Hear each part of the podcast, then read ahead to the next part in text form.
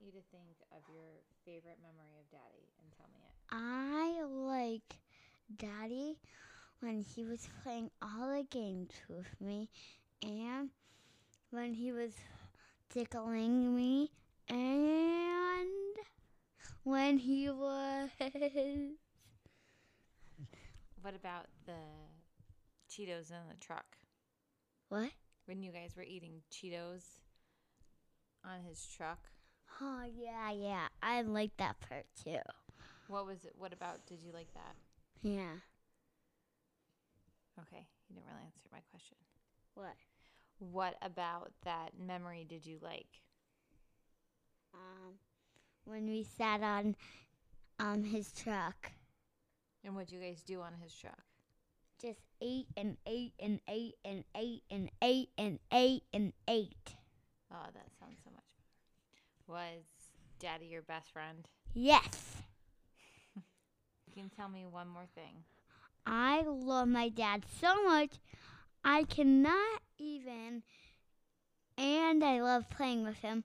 And I can't even believe that he's up in heaven. And I miss you, Dad.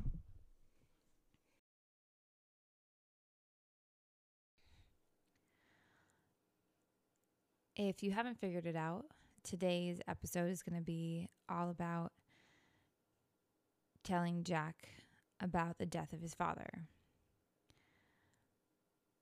I will say that the thing I've found the most helpful is giving Jack the space he needed and continues to need to feel the feelings that he has whenever we're doing an event for John or talking about him or even my dad,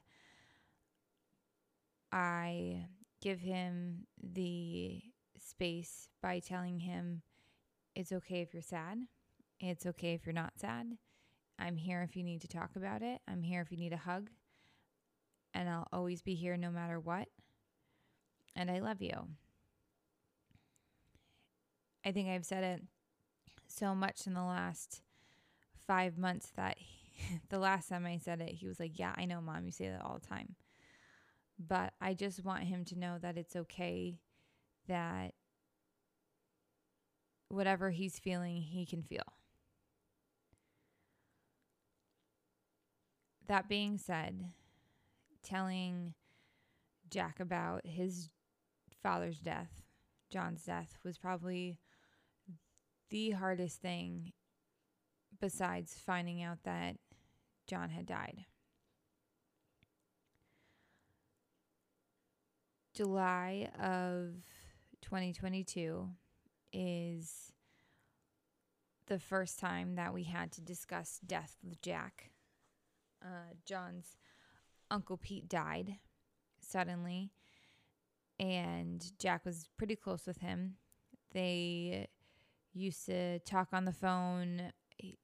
Uncle Pete would be over a lot when John's parents were watching Jack. They just had a really cute relationship. He would go look at his construction vehicles and they'd talk about different things. And they would always make phone calls. Um, even when Jack was like two, he would pretend to call Uncle Pete on the phone all the time. When we told Jack, he was pretty upset. He said, You know, who am I going to call now? And we allowed him to ask questions. We told him that Uncle Pete was sick and he went up to heaven. And Jack was okay with that. We told him that anytime he wanted to, he could look up in the sky and talk to Uncle Pete. And he did that. He did that quite a bit. And I tried not to make, we tried not to make a big deal out of it because we didn't want it to be a behavior that he did just to get attention, which he does a lot, which most four and five year olds do a lot. But we wanted to make sure, or wanted him to do it because he wanted to. And if he didn't, that was fine too. We didn't ever bring up the subject. When my dad died in September, that was a little bit harder. I remember sitting him down the front porch with John and we talked to him and told him that Skipper went up to heaven, that God needed him, God needed his help. Jack was not okay with that. He was not happy that his skipper was up in heaven having to help God with his mowing his lawn and making other decisions and teaching God how to sail a sailboat. But like we said before, you know, you can always look up and talk to him. You he will always be in your heart and he'll always be watching over you.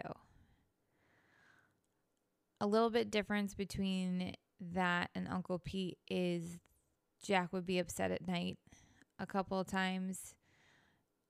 He would just be just sad and say, I miss Skipper, I want him. And he would was doing that a lot more than he did with Uncle Pete, which is understandable. My dad was his grandpa, you know.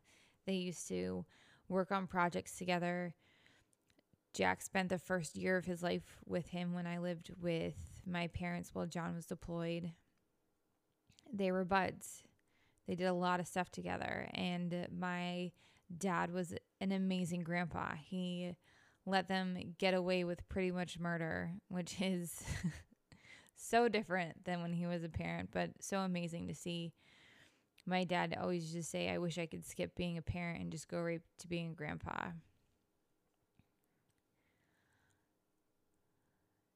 So, in telling Jack about John, I knew I would need some help.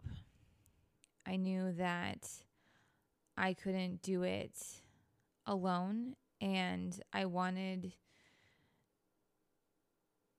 somebody, a couple people there. I think not only to support me, but to show to show Jack that he wasn't alone. I was nervous about the fact that all of these important men in his life were dying and I didn't want him to freak out about that. So I had my brother there.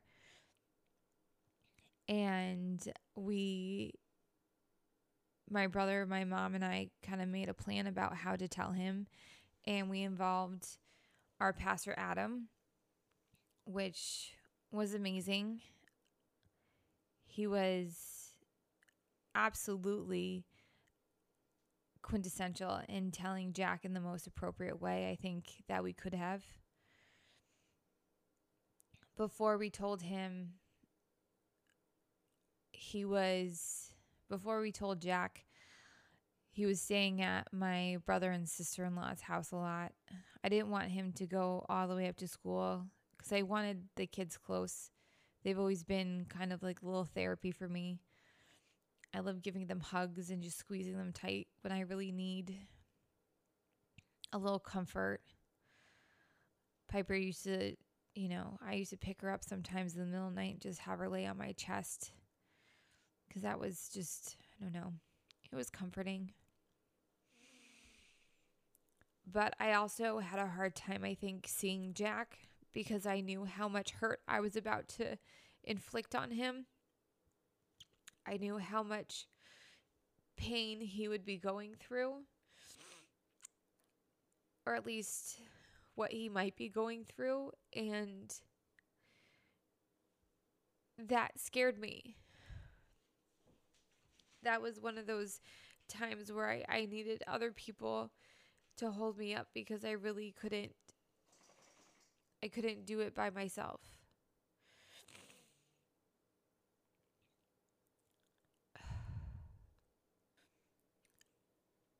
So I believe it was the Saturday after John had died. My brother, my mom, and I, with Jack, all met in Pastor Adam's office. His office is covered in amazing Star Wars Legos, like the really big ones that take probably a week or so to put together at least for me, takes me a whole, you know, four hours to put just uh, like a 500 piece one together. So it's really commendable. his Star Wars Lego collection. And I mention these wonderful Lego works of art because he actually let Jack kind of handle one and play for it. I mean, not play with it, but, but just kind of like show him all the cool stuff on it for a little bit. And then we all sat around this table and he had Jack start coloring a picture. He's just, hey, here's some crayons. You want to color a picture? And he goes, okay. And then it was go time. And I said, Jack, I have something to tell you. Um, and I just kind of ripped off the band aid and I said, Daddy was very sick, which to me, he was really sick. He had been battling mental illness, which to me is a real illness, for a while. And he gave out. And I told him that daddy was really sick and that he had to go up to heaven with Uncle Pete and Skipper. And he's coloring and he just looks at me and goes, okay. And in my mind, I'm like, holy fuck, he does not get it. He has no idea. He, like, it's not, he's not grasping what just happened. And I had no idea what to do. I had no idea how to get it through to him that his dad was dead. I can't just be like, all right, dude, he's dead. Let's go. You know, let's go get some lunch. Luckily, that's when Pastor Adam stepped in and he was firm, but I think necessary. And he says, Jack, I need you to look at me. So Jack looked up at him and he says, or he said, You know how when Skipper went to heaven, you didn't see him anymore? He's like, Yes. You know how he you don't see Skipper anymore? He said yes, and he started to get a little sad. And I think at this point all of us were crying.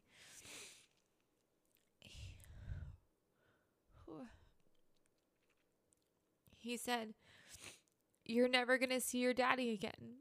He's in heaven. His body went up to heaven. You're never going to see him again. And that's when Jack really understood it and absolutely fell apart. He ran to me and he said, It's not fair. He was my best friend. And he just sobbed. And we all gave him a big hug and sobbed with him.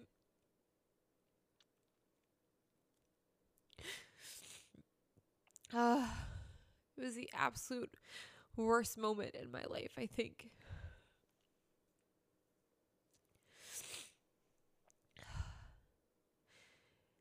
And me being in my very anxious state, I just started talking. I've kind of figured out that when I'm anxious and I can't control anything, I just kind of start making plans or telling everybody about the plans. I think it helps me feel like I'm in control of something. So I kind of told him, you know, okay, we're going to have a funeral, we're going to do this and luckily Pastor Adam kind of gave me the okay, let's let's be quiet and let him just grieve and he literally said, "Let's just give him a moment to just understand and and just cry." And I said, "Okay." And we all just let him cry and I, I think we all cried together, but I think even if you're not a spiritual person, it's always good to I think to have someone there, some sort of mediator, some counselor there to really guide you through these things, you know, if you have to go through that. I can't imagine what I would have done or how I would have explained to him more. I just like it, I think this was like the first time that I was at a loss of I don't know what to do which is so it's so out of control for me. Like that is just so not knowing what to do for your own kid i think is is scary. And i know it's kind of like this is a little you know not a little thing but it's it's just words. But I was so incredibly grateful for Pastor Adam to really take the reins on that and help him understand and deliver this terrible news to him after Jack after he was crying for a little bit and then um he and my mom went to go play in a different room while um, Dean and I stayed with Pastor Adam and made some funeral plans and arrangements and different things. During that time, he was with my mom and he said, Everything's going to be okay. And she was just like, she just looked at him and was like, Holy Christmas, okay? And she just, she's like, Yep, everything's going to be okay. We're all here. when they came back into Pastor Adam's office, the picture that he was drawing, he asked Pastor Adam to make sure that he sent it up to heaven so his daddy could have it. And so Pastor Adam framed it and put it on his wall, and he said it's always going to be here so daddy can always look at it. Oh. Those are the kind of people you need in your life. Those are the kind of people that you have to surround yourself with. And a little hypocritical saying that because I haven't really been back to church since, but Jack and my mom have.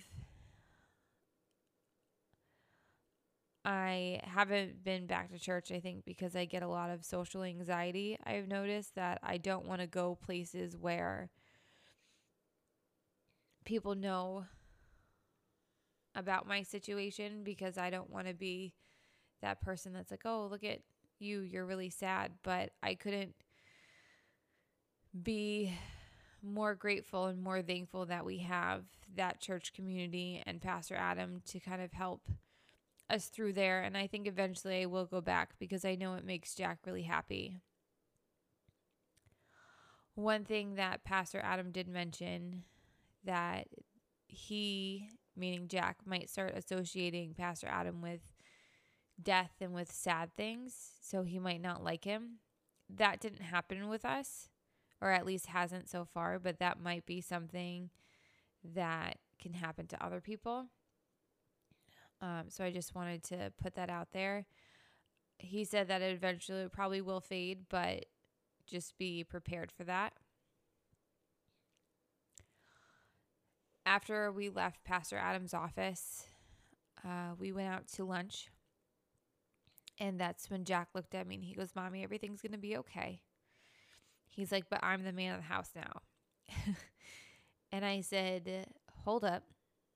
I'm the mom of the house. You can be the boy of the house. Okay. And he was okay with that. And I told him, Yes, everything is going to be okay. And the reason I said that he is not the man of the house is because he is not a man. He is a boy. He is a child. He needs to be a child. I never wanted him to resu- assume any sorts sort of responsibility either emotionally or having to take care of us or anything like that because I think sometimes kids do. They especially if you have this kind of man the house notion they feel like okay i've got to be this this person it's like i want him to be a child i want him to be a goofy little boy that he is and grow up as normal as he can be and be a child and so that's why i made that distinction not that he doesn't try to be the man of the house or mansplain me and how to park correctly and all this other stuff which I just think it's him. It's not anything to do with John because he was doing that before John died. But he needs to be a child. He's already experienced so much that he shouldn't have experienced already. That I don't want him to feel like he needs any sort of extra responsibility because of John's death. After that lunch we had, Jack didn't really talk about John. Actually, he didn't talk about John at all. After my dad died, Jack would talk about Skipper a lot. He would show everybody his office, his new office that he just put together. He would tell everybody he was up in heaven, but he's looking down at him. He just, he would talk about him, but he stopped talking about John. He didn't try to use John's missing John as a stalling tactic to go to bed. None of that, which to me was very weird. I was waiting for all of that to happen, and he just kind of went silent on John. I didn't press it either. I didn't, you know, ask him about it. I don't think maybe like once or twice, but he was kind of nonchalant and indifferent about it. Oh, wait. That was concerning to me, but I didn't press it too hard because I didn't know if it was a bad thing or not. That's something that I eventually would talk to his therapist about, and I'll get to that in just a second. When John had his funeral, or when we had the funeral for John, I told Jack kind of what was going on. I tried to explain to him as best as possible. And once again, I gave him that space and I told him a lot of people are going to be sad. Mommy and Gigi and, you know, Uncle Dean and all these people are going to be sad today. I said, it's okay if you're sad too. We're here for you. I said, it's okay if you're not sad either. I didn't want him to feel obligated to feel anyway. I just wanted him to know that we were here for him if he needed it. He promptly told me he was not going to be sad and that he was fine. Once again, a little bit of a red flag in my book. Not that I thought my child was a serial killer or anything, but to me, it just wasn't an overly normal reaction during John's funeral, Jack did not want to sit next to me. He was uh he wasn't upset, but he didn't like the fact that I was crying. He told me, he's like, "Mommy, I don't want to sit next to you. You're crying." He told my mom the same thing, and I we moved seats, and that was fine. During the ceremony after or the reception afterwards. He was running around. He was enjoying the fact that everybody was there. Um, both my kids are just crazy extroverts and love people, so he had a great time.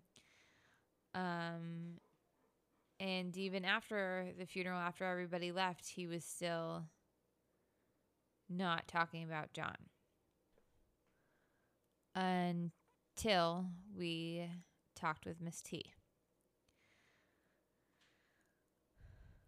I'm going to refer to his play therapist as Miss T solely because I have not talked to her about doing the podcast and I don't want to put her name out if she doesn't want it out. So we're just going to refer to her as Miss T for now.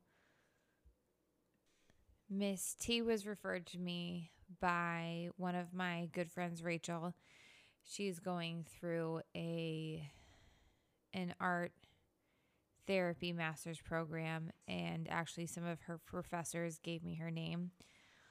I she's invaluable to me to be honest. I feel like the reason that Jack is adjusting so well is a lot to is a lot because of what she has just done with him, which I'm not sure what it is.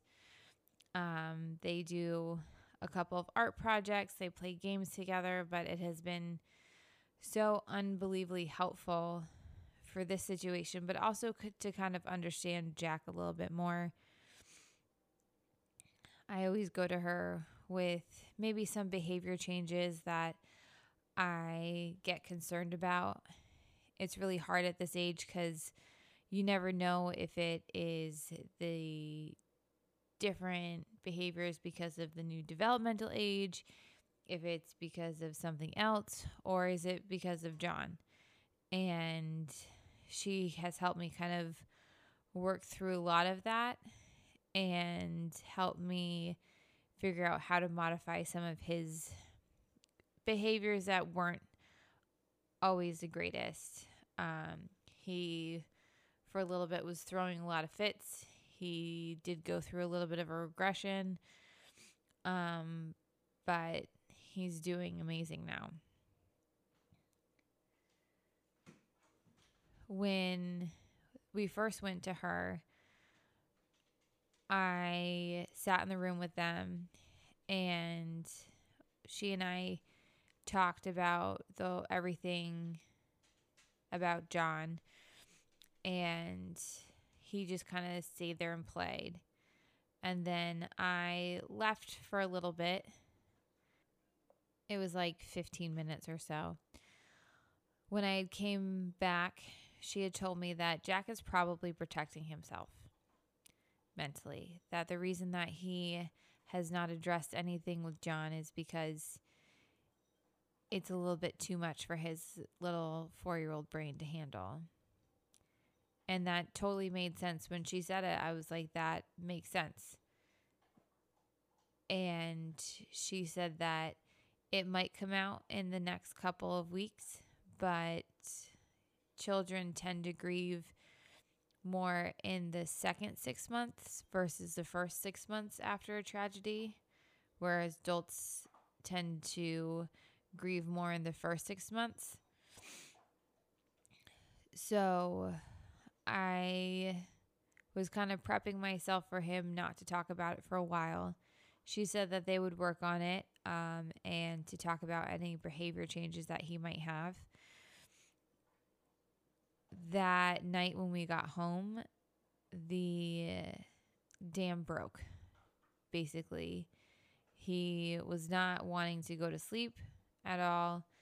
And I think he was on his last ultimatum that I gave him. And I walked downstairs and I walked back upstairs and I just hear him crying, Daddy. And he was genuinely sad about the fact that John was no longer here. He and I sat together and on the bed and just cried together for probably a good 15 minutes and talked about things and talked about heaven and talked about where daddy was and what happened and like I have always said I try to be as honest as I can to what his brain can comprehend. After that, he has not stopped talking about daddy, um, which is nice it's nice to hear his memories of John, just like the one in the very beginning about the Cheetos on the truck. We had gotten Cheetos at an airport, and he said, Hey, mommy, I ate those with daddy one time. I said, Oh, you did? Tell me about it. And he told me all about how he had gotten his haircut, and then him and his dad had gotten hot dogs and Cheetos and sat on the back of his truck and ate them, and he loved it. He does use his dad as a stalling technique now, but I always tell him that daddy's in his heart and he needs to think of good thoughts about him and remember all the great memories he can in order to tell his sister about daddy. It does get difficult sometimes when he tells random strangers. He will just say, oh, my daddy's up in heaven. Or sometimes people will ask and be like, oh, and where's your daddy? And he said, well, he's up in heaven. And they just look at me like, oh my God, what did I just say? Like, with kind of these deer in headlights expressions. And I was like, it's okay. It's part of our life. But it does kind of break my heart every time I have to tell somebody that his daddy is up in heaven. Jack still sees Miss T probably once a week. He has had a little bit of regression issues. He's had some behavior issues, but the most part, she feels like he's handling it really well. I've always felt that I never want to not talk about John. I never want to keep his memory away from them because it might be a little bit easier. You know, if they don't remember him, then they don't remember all of that hurt. I feel like talking about him not all the time, but whenever they want to, or whenever something reminds me of John, or just kind of bringing up those memories, I think it's it's helpful to keep his memory alive. I always want to let them know that he there's he's always going to be their dad. John is always going to be their dad. He's never going to not be in our memories. He's never not going to be in our hearts. And that they can always talk about him. I think that's really important that they always have a space to talk about him if they want to.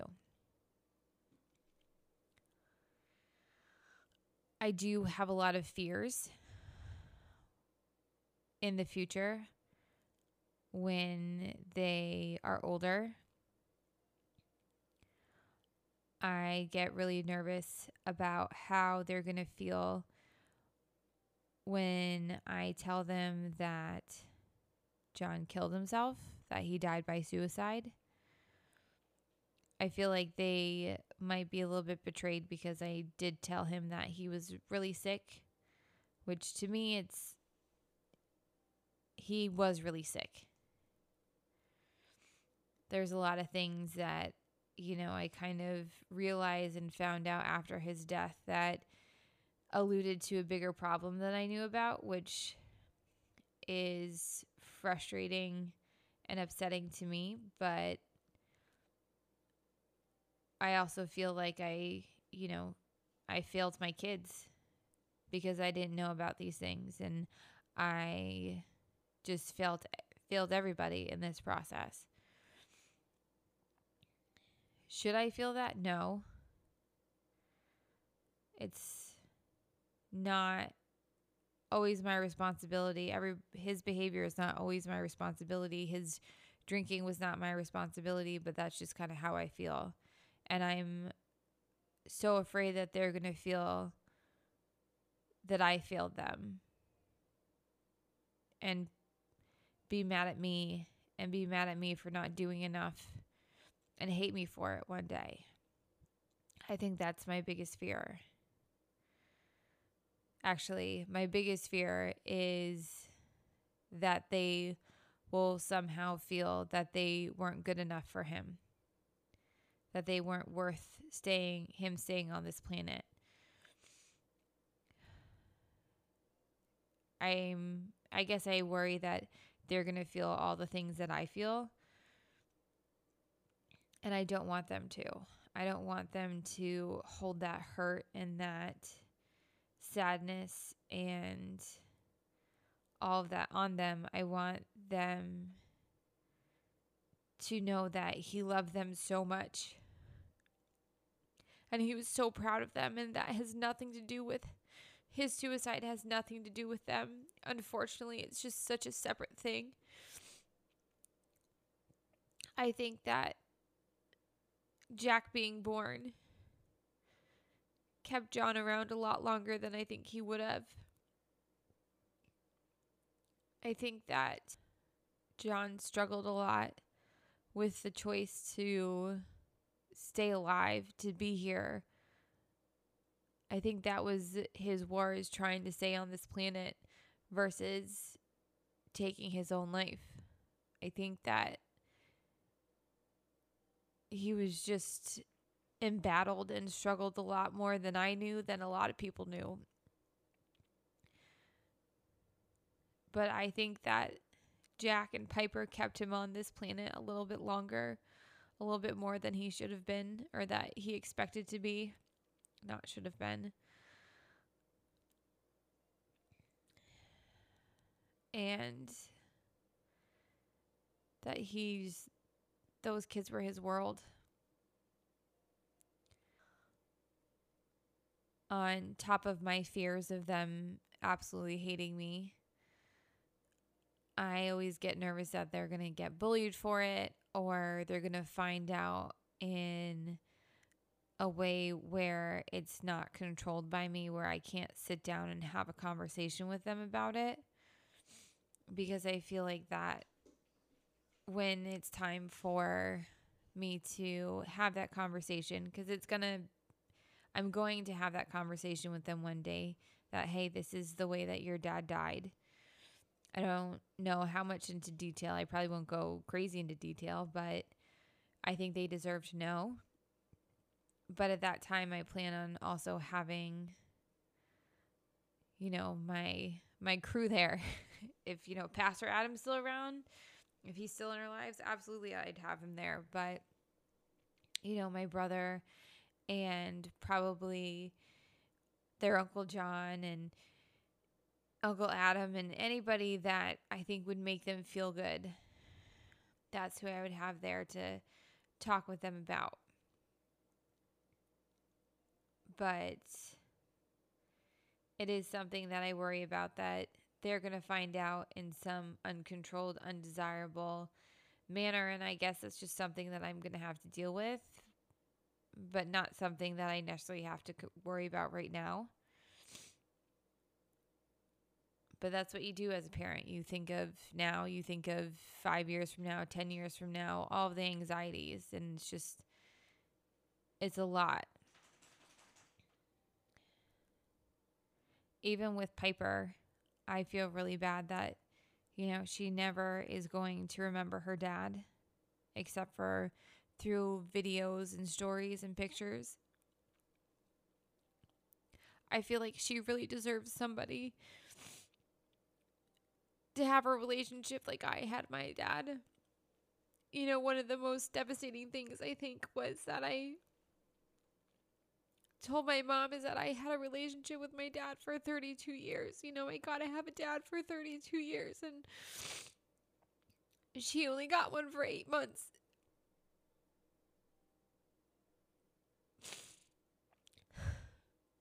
And that's a lot. That's a lot to put on somebody.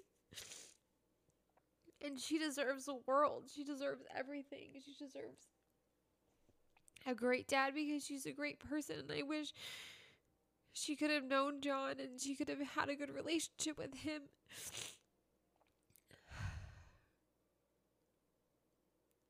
But that just means I have to be mom and dad and everything to them because I'm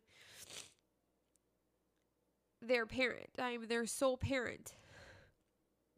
And I know I have a lot of family support and support from a lot of other people, but that's just how I feel. It's like it's my job now to do the best that I can not to fuck them up. To make sure that they have a safe and loving house, to make sure that they're heard, to make sure that they get spoiled and know that they're loved, but also have rules so they're not little assholes running around. I just, I always want them to know that they're so loved and they are the greatest kids ever. And I could have not gone through this experience without them. Without Jack's 500 questions and do you know what's a day? And without Piper's just craziness. Standing up on couches and crawling upstairs and refusing to walk and just talking while saying absolute nonsense that those all bring me joy and they all remind me of John. And that's the best part is that I have two beautiful reminders of Him. So, the best way I found to handle this and what seems to be working, at least for Jack, we'll revisit what works for Piper when we come to that, I guess. But just being honest with him, giving him space to feel his feelings, regardless of they're the same feelings I have or if they're different feelings or whatever feelings they have, but he has that space to feel them and has a person to hear him and discuss those with him. I'm sure that therapy will be part of their life. But I also want them to know that going to therapy in whatever aspect, whether it's art therapy, play therapy, just doing something to get your emotions out is so important for your well being and just so important for your self care. And that they should know that and practice it and love themselves and know that they are worth everything in this world.